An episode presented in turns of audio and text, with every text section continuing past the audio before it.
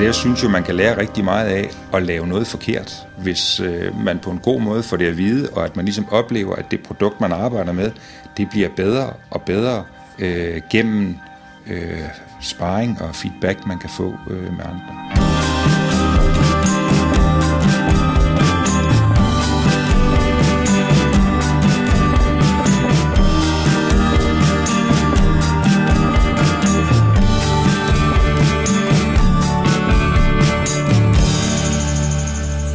Har der været en tendens til, at digital læring bliver til endnu en træningsaktivitet, hvor man bare lyser en masse lukkede opgaver, stort set ligesom i en traditionel opgavebog?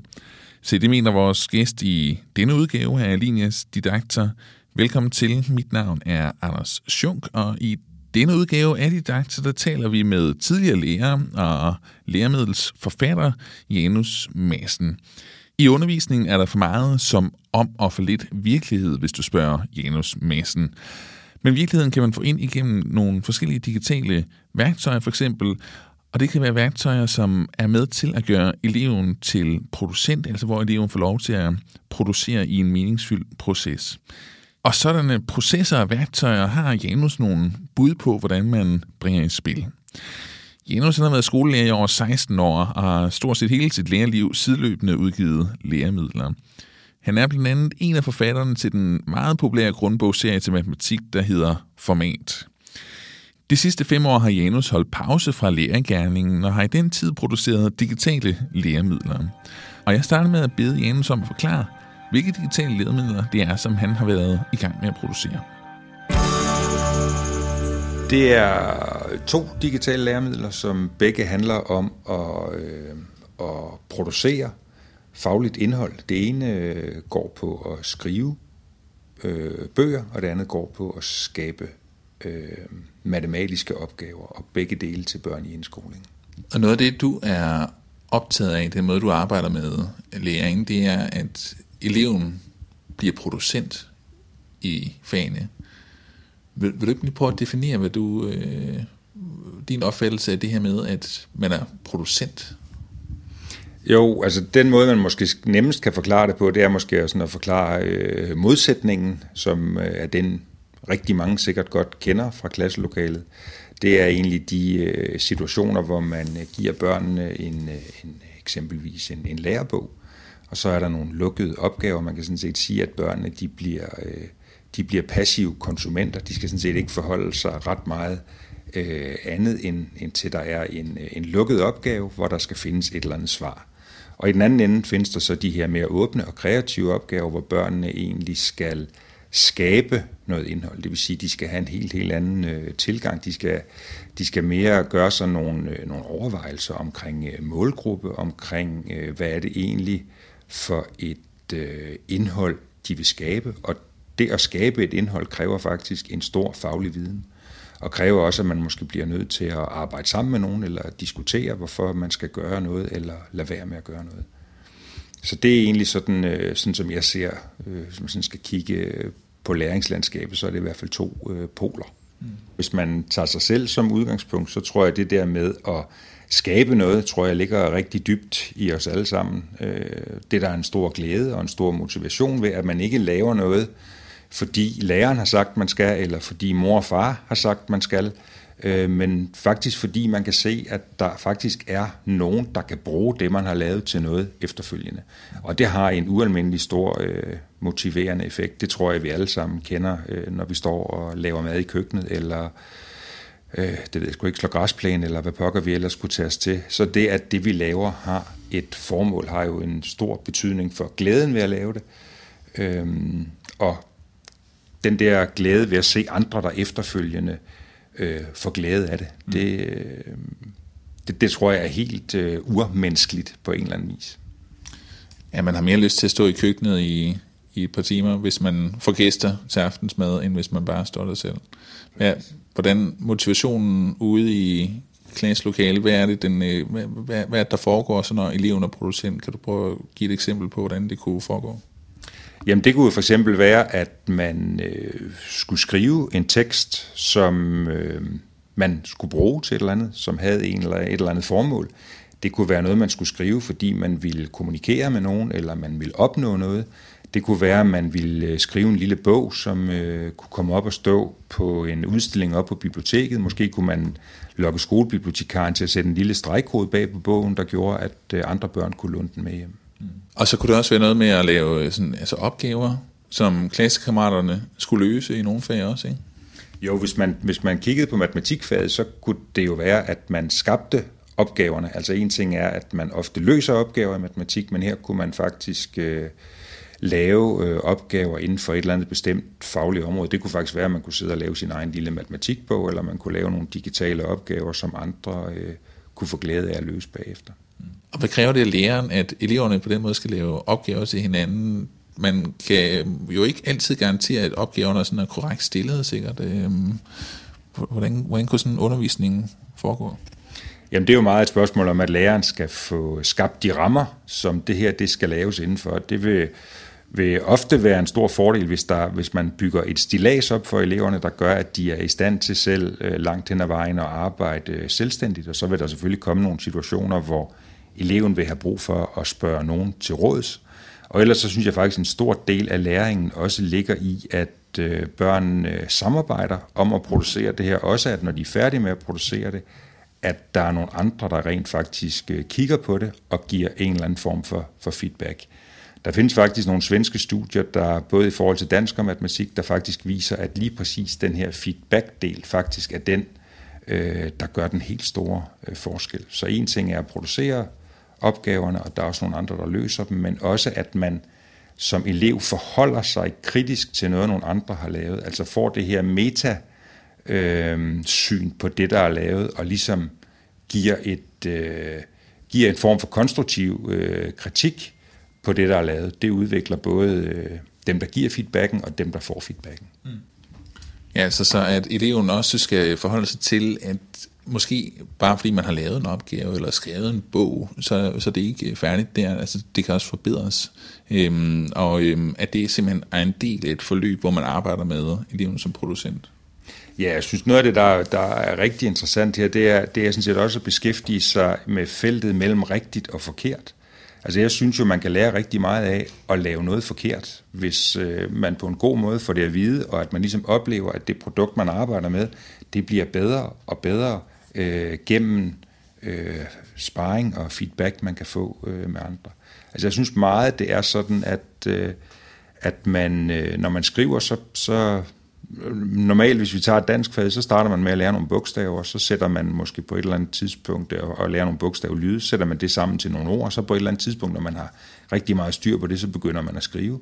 I stedet for, at man begyndte at skrive med det, man nu kunne, og så lærte man øh, hen ad vejen, altså lære noget ved at bruge det, øh, frem for at lære det, for at lære det. det. Det, jeg synes, der er rigtig meget læring i den danske skole, som egentlig handler om øh, at lære noget, uden egentlig at kunne se, måske nødvendigvis lige nu og her, et formål med, hvorfor man laver det, man laver. Hvis man får at vide i første klasse, at det skal man, fordi man skal til afgangsprøve i 9. klasse, så tror jeg, der er rigtig mange, der, der mister motivationen. Man skal simpelthen kunne se et direkte mening med det, man laver fra lektion til lektion. Mm. Et af de digitale produkter, du øh, har, har, har udviklet, handler lige præcis om det her med, at eleverne de skal øh, skrive, som de nu er i stand til, øh, for simpelthen at blive dygtigere til at udtrykke sig på skrift. Kan du lige prøve at fortælle, hvad tankerne er bag ved, øh, bagved det produkt? Jo, det handler øh, egentlig om, at man, man starter med at skrive, så det vil sige øh, med de bogstaver, man har lært, dem, de bogstaver, man kan høre i de ord, man gerne vil skrive, dem skriver man, og så øh, at det, der egentlig er essensen, det er den mening, man gerne vil skabe. Så det vil sige, har man et eller andet budskab, så forsøger man at skrive det så godt, som man overhovedet kan. Og så er der en, en voksen eller en skriver, øh, altså en, der, der er i stand til at skrive, der nedenunder Øh, ikke retter, men viser, hvordan voksne vil skrive det, som barnet har forsøgt at skrive. Og når barnet så sammenligner sin egen skrivning med den voksne skrivning, så lærer man hen ad vejen, ligesom man lærer alt muligt andet. Børn lærer at tale ved at lave i starten meget, meget ubehjælpsomme taleforsøg, som voksne ligesom øh, roser og korrigerer, og så lærer børnene, øh, næste gang de så siger noget, bliver det en lille smule bedre, og på den måde lærer jo langt, langt de fleste børn at tale, uden, der, uden vi egentlig tænker ret meget over, hvordan det sker. Og på samme måde kunne man sagtens øh, tilgå skrivningen. vil eleverne gerne acceptere øh, den her måde at arbejde med øh, skrivning på, øh, fordi den her korrekthedstænkning er der vel allerede fra man begynder i skolen, hvor man tænker, hvis, altså det skal også være stadig rigtigt. Eller hvordan har du set det brugt? Nej, men det er fuldstændig rigtigt, at øh, der, der er jo sådan en, en, jeg ved ikke om det er en trend i samfundet, men, men øh, vi skal jo helst være gode til at spille fodbold fra den dag, vi starter med at gå til fodbold, og øh, lykkes man ikke med det, så skifter man bare til en anden sportsgren. Ikke? Øh, så, så der er helt klart en kultur der, det er jo også vigtigt, at man får forældrene med til det, at, og i det hele taget, at, at se en kvalitet i, øh, om ikke at lave fejl, men i hvert fald en kvalitet i, at at kunne se en udvikling i det, man laver, og at man jo langsomt bliver bedre. Der er jo altså der er kun én måde at blive bedre til noget på, det er ved at gøre det og ved at prøve det. Og hvis man først tør gøre det den dag, man ved, man er 100% god til det, så er det helt sikkert, at det kommer til at tage længere tid, end hvis man kaster sig ud i det. Altså det er jo at, at simpelthen lære øh, gennem at, at afprøve en masse ting, og det, det giver rigtig god mening. Og det er der både... Øh, det er der både elever og forældre, som skal have lidt hjælp til at forstå. Men, men min erfaring er jo, når først de ser børnenes øh, glæde og børnenes øh, udvikling, så giver det jo rigtig god mening, både for, både for børnene og for, for deres forældre også. Og så kommer det sådan set helt af sig selv. Mm. Ja, og det har noget at gøre med, at motivationen er der øh, til, at, til at arbejde videre med det, fordi man oplever en glæde ved, at nogle af de tidligere produktioner, man laver, simpelthen øh, bliver accepteret og brugt til noget. Og så får man lyst til at forfine, eller få mod på at forfine også. Ja, det tror jeg også øh, ligger helt... Øh, altså en, en del af det, man som menneskeheden gerne vil. Vi vil gerne sådan set hele tiden blive bedre til det, vi gør. Øh, og, og jo mere man kan skrive selv, uden at få hjælp af en voksen. Altså det, det er meget, meget sjældent, jeg har mødt elever, som ikke selv har det der drive. Nogen har det mere end, end andre, men, men den der udvikling, den, øh, den sker helt, øh, helt automatisk. En anden måde at arbejde med eleven som producent, det er det her med, at eleven skal øh, lave øh, opgaver, som andre elever de skal gå til. Øhm, I Fotomat, øh, der, der bliver det lagt op til, at man skaber opgaver til hinanden ved hjælp af billeder, som eleverne de tager. Vil du ikke, vil du prøve sådan at beskrive, hvordan kunne sådan et forløb med fotomat tages ud, og hvad er det, eleverne de får med sig for sådan et forløb? Jamen, ideen med, med fotomat er jo at prøve at øh, sætte noget, noget virkelighed øh, ind i en, mat, en matematisk kontekst. Det vil sige, at man går ud og tager et eller andet billede øh, på sin skole, eller for den sags skyld hvor som helst, hvor der er en eller anden form for matematisk indhold. Det laver man så en opgave øh, ud af, og der er det rigtigt, der vil det være en kæmpe stor fordel, hvis børnene er sammen to og to, fordi de ligesom vil kunne diskutere, at det her billede, vi har taget her, at det er oplagt at bruge til matematik. Hvilke typer for opgaver kunne man lave til lige præcis øh, det her billede? Og så er det ligesom sådan en... Øh, der er ligesom syv trin fra, at man, man ligesom skriver sig selv ind som forfatter af den her opgave, til man tager billeder, til man ligesom, øh, hvad skal man sige, tømmer billedet for matematisk indhold, undersøger, hvad der er på det, til man skaber øh, sin lille regnehistorie, til man øh, finder nogle, øh, øh, taster svaret, og også kommer med nogle forkerte svarmuligheder. Bare i den proces, med, altså hvis man nu har lavet et, øh, en, en regnehistorie med et plusstykke, øh, som skulle være 3 plus 4, så kunne det jo måske være ret interessant, øh, hvis man kiggede på, kunne man lave nogle svarmuligheder, som faktisk kunne få nogen til at, at svare forkert. Det vil sige, lavede man nu svarmuligheden 1, fordi nogen troede, det var et minusstykke. Altså på den måde er der faktisk i mange af de her små processer, som umiddelbart ikke ser ud af så meget, er der, rigtig, er der faktisk rigtig meget matematisk tænkning, som børnene kan øh, overveje, overvejelser, de kan gøre undervejs i processen. Og så ender det jo med, at man til sidst øh, udgiver en, øh, en lille opgave, som automatisk bliver delt med dem, man går i klasse med. Og det vil jo så sige, at den ene del er selve skabelsesprocessen, men den anden er jo også så efterfølgende at løse de opgaver, som ens klassekammerater har lavet som igen leder tilbage til det med motivationen. Det er alt andet lige mere interessant øh, at lave en opgave, som øh, en fra ens klasse har lavet, frem for en opgave, som en velmenende lærebogsforfatter på et forlag har lavet. Ja, hvad med de produktioner, som der kommer fra et, øh, et eller en velmenende lærebogsforfatter, når de er en, et forlag, der har produceret? Kan de træs med ind i øh, sådan en undervisning her, hvor man tænker, at man enten finder inspiration i måder, man øh, stiller opgaver på, eller i en variation af opgaver, eller hvordan ser du forlagsmaterialet i sådan en undervisning? Ja, vi er faktisk ved at integrere Fotomat i, øh, i de eksisterende grundbogssystemer i matematik, øh, der er på, på Alinea. Og der har vi egentlig tre forskellige tilgange, at er der for eksempel en, øh, et billede i en, i, i en opgave i en matematikbog, så vil man kunne integrere det billede i en fotobank i Fotomat, som gør, at når børnene har løst deres opgave i matematikbogen, så vil de sådan set kunne gå ind at tage det samme billede og selv lave nogle lignende opgaver. Så er der er der nogle opgaver, hvor, hvor øh, der måske er lavet nogle, nogle, igen nogle opgaver i bogen, hvor man siger til børnene, jamen prøv at gå ud i virkeligheden og se, om I kan lave, tage nogle billeder og lave nogle opgaver, der minder øh, om dem her.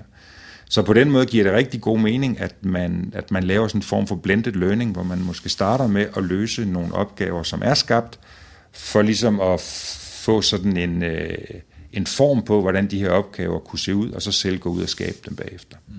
Mm. Og det er jo igen sådan en, stiliseringsproces, at man ligesom får skabt det stilas, man skal op øh, og stå på, inden man selv kan gå ud og skabe sin egen opgave.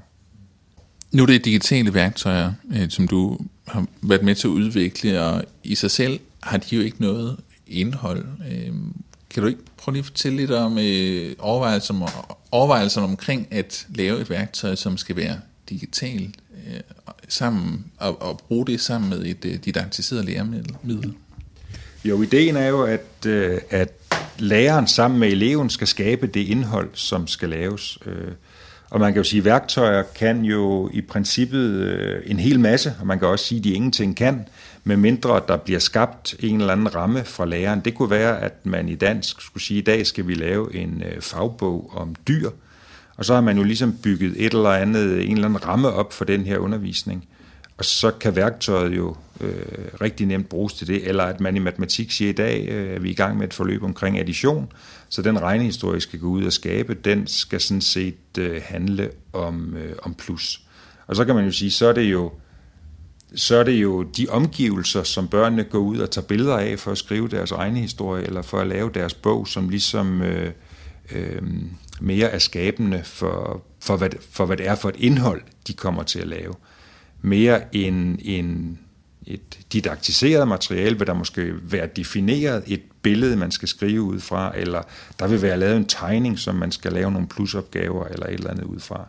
Så det er sådan set, øh, det giver jo nogle, nogle muligheder for børnene i at inddrage deres virkelighed og det nære og det kære, altså skriv om øh, den fritidsinteresse, du går til, eller lav en matematikopgave om priserne i den skolebod, der nu er på den skole, hvor du er. Mm.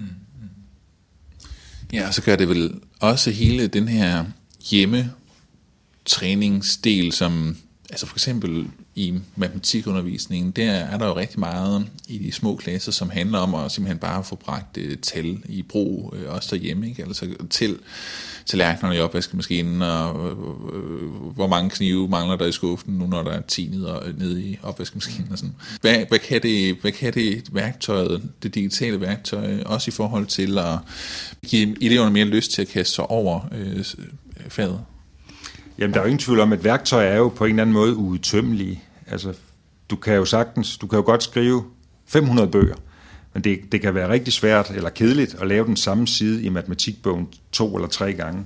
Men her kan du, i og med at du selv kan skabe indholdet, så kan du sådan set være, altså man kan ikke, det der med, jeg synes nogle gange, man, man kan opleve, at at øh, børn ikke må lave foran i en bog, fordi så, så kommer man op i skolen, og så har de lavet det, man skal lave. Her kan man jo sådan set producere alle de bøger, eller producere øh, alle de matematikopgaver, man har lyst til, fordi der er sådan set ikke nogen, øh, nogen grænse. Og så er der jo også muligheden for, at, at forældrene kan blive en del af den her læringsproces, og at man kan skrive om den kanin, man har derhjemme. Altså det synes jeg er noget af det, det her også kan, at hvis du går på biblioteket, på skolebiblioteket, så kan du godt låne en bog om kaniner, men du kan ikke låne en bog om den kanin, man har derhjemme.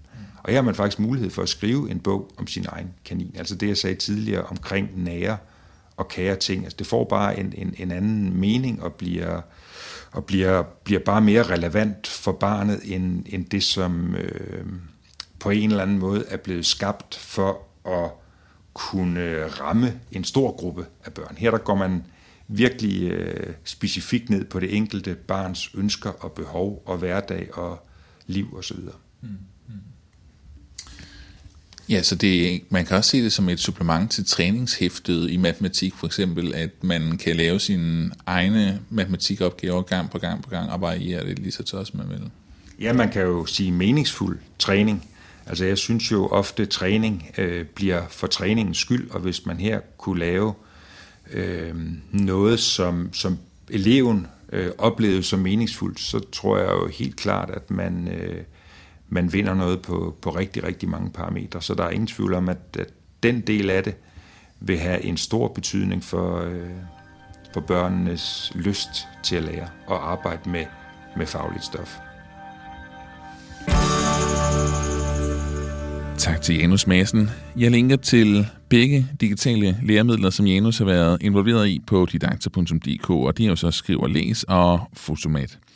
Du finder også en artikel med Janus på didakter.dk, hvor han taler mere om eleven som producent. Og husk, at du kan abonnere på Didakter på iTunes, og tak fordi du lyttede med til den her udsendelse.